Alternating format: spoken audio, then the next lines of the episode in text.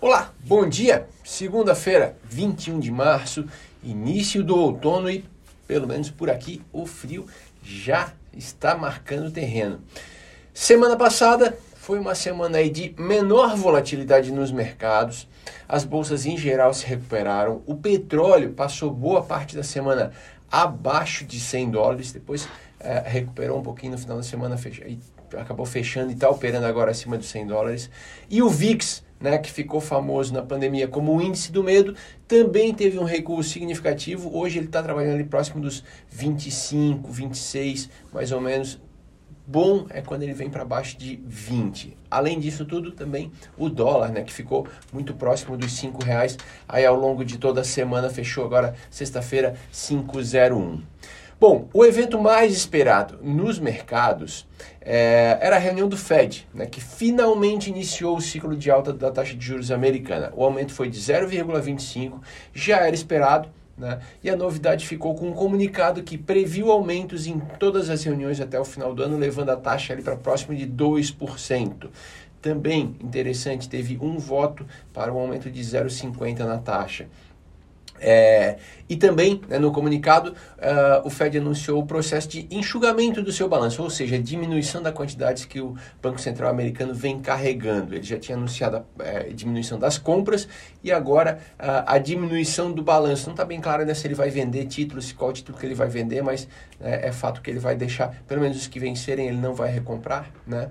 Uh, ou seja, em outras palavras, o Fed, o Fed vai deixar de estimular o mercado de crédito.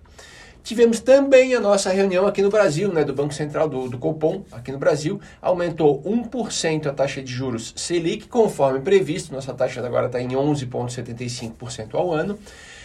E o comunicado foi para lá de estranho. Ele sinalizou um aumento uh, da mesma magnitude, né, como ele diz, na próxima reunião, o que ninguém esperava, já se esperava uma diminuição desse aumento.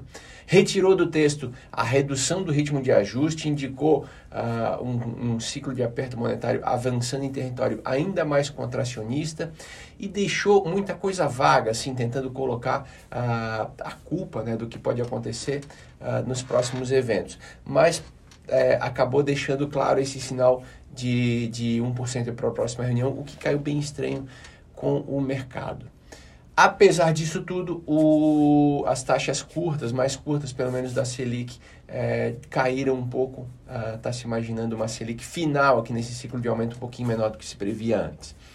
Bom, em relação aos indicadores, IBCBR, que é aquela prévia do PIB, caiu 0,99% em janeiro, queda maior do que esperava. O consenso era uma queda da ordem de 0,25, 0,30. Serviços, por conta da Omicron, e indústria extrativa, por conta das chuvas, foram os maiores detratores desse índice de janeiro. Outro indicador relevante foi o PNAD, né, que mostrou a taxa de desemprego brasileira, que hoje está em 11,2%. O resultado foi um pouco melhor do que a expectativa, porque se esperava um desemprego um pouquinho maior, mas mesmo assim foi o primeiro recuo do desemprego, ou seja, o aumento do desemprego em nove meses. Tá? A gente teve uma leve alta e estava em 11,1%. Uh, além disso, né, e talvez o pior né, uh, sinal seja que a renda real continua em queda. Isso muito por conta da inflação. Bom, lá fora, bons indicadores nos Estados Unidos, com alta na produção industrial e vendas no varejo, o que mostra que de fato a economia americana está aquecida, mas é claro, os olhos continuam voltados aí para a guerra. Os Estados Unidos cobraram posicionamento da China, Ontem o ministro da Turquia disse que ambos ali, a Rússia e a Ucrânia, estão próximos de um acordo em questões fundamentais, mas o fato é que ninguém, especialmente a Rússia, esperava que a guerra é, acabasse dessa forma ou ficasse né, dessa forma. Desde as sanções privadas impostas até a resistência da Ucrânia, né, que foi bem maior do que a Rússia aparentemente imaginava é, e que a, acaba agora com áreas ali de uma guerrilha urbana. Né? Então, vamos acompanhar esses próximos passos.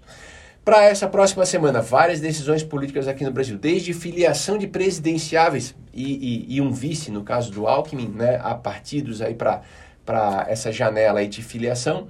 Uh, também temos a possibilidade de, de discussão da reforma tributária uh, no Congresso e alguns indicadores importantes como o IPCA 15 e o relatório trimestral de inflação. Lá fora, foco nas falas do Fed e também na guerra da Ucrânia. ok?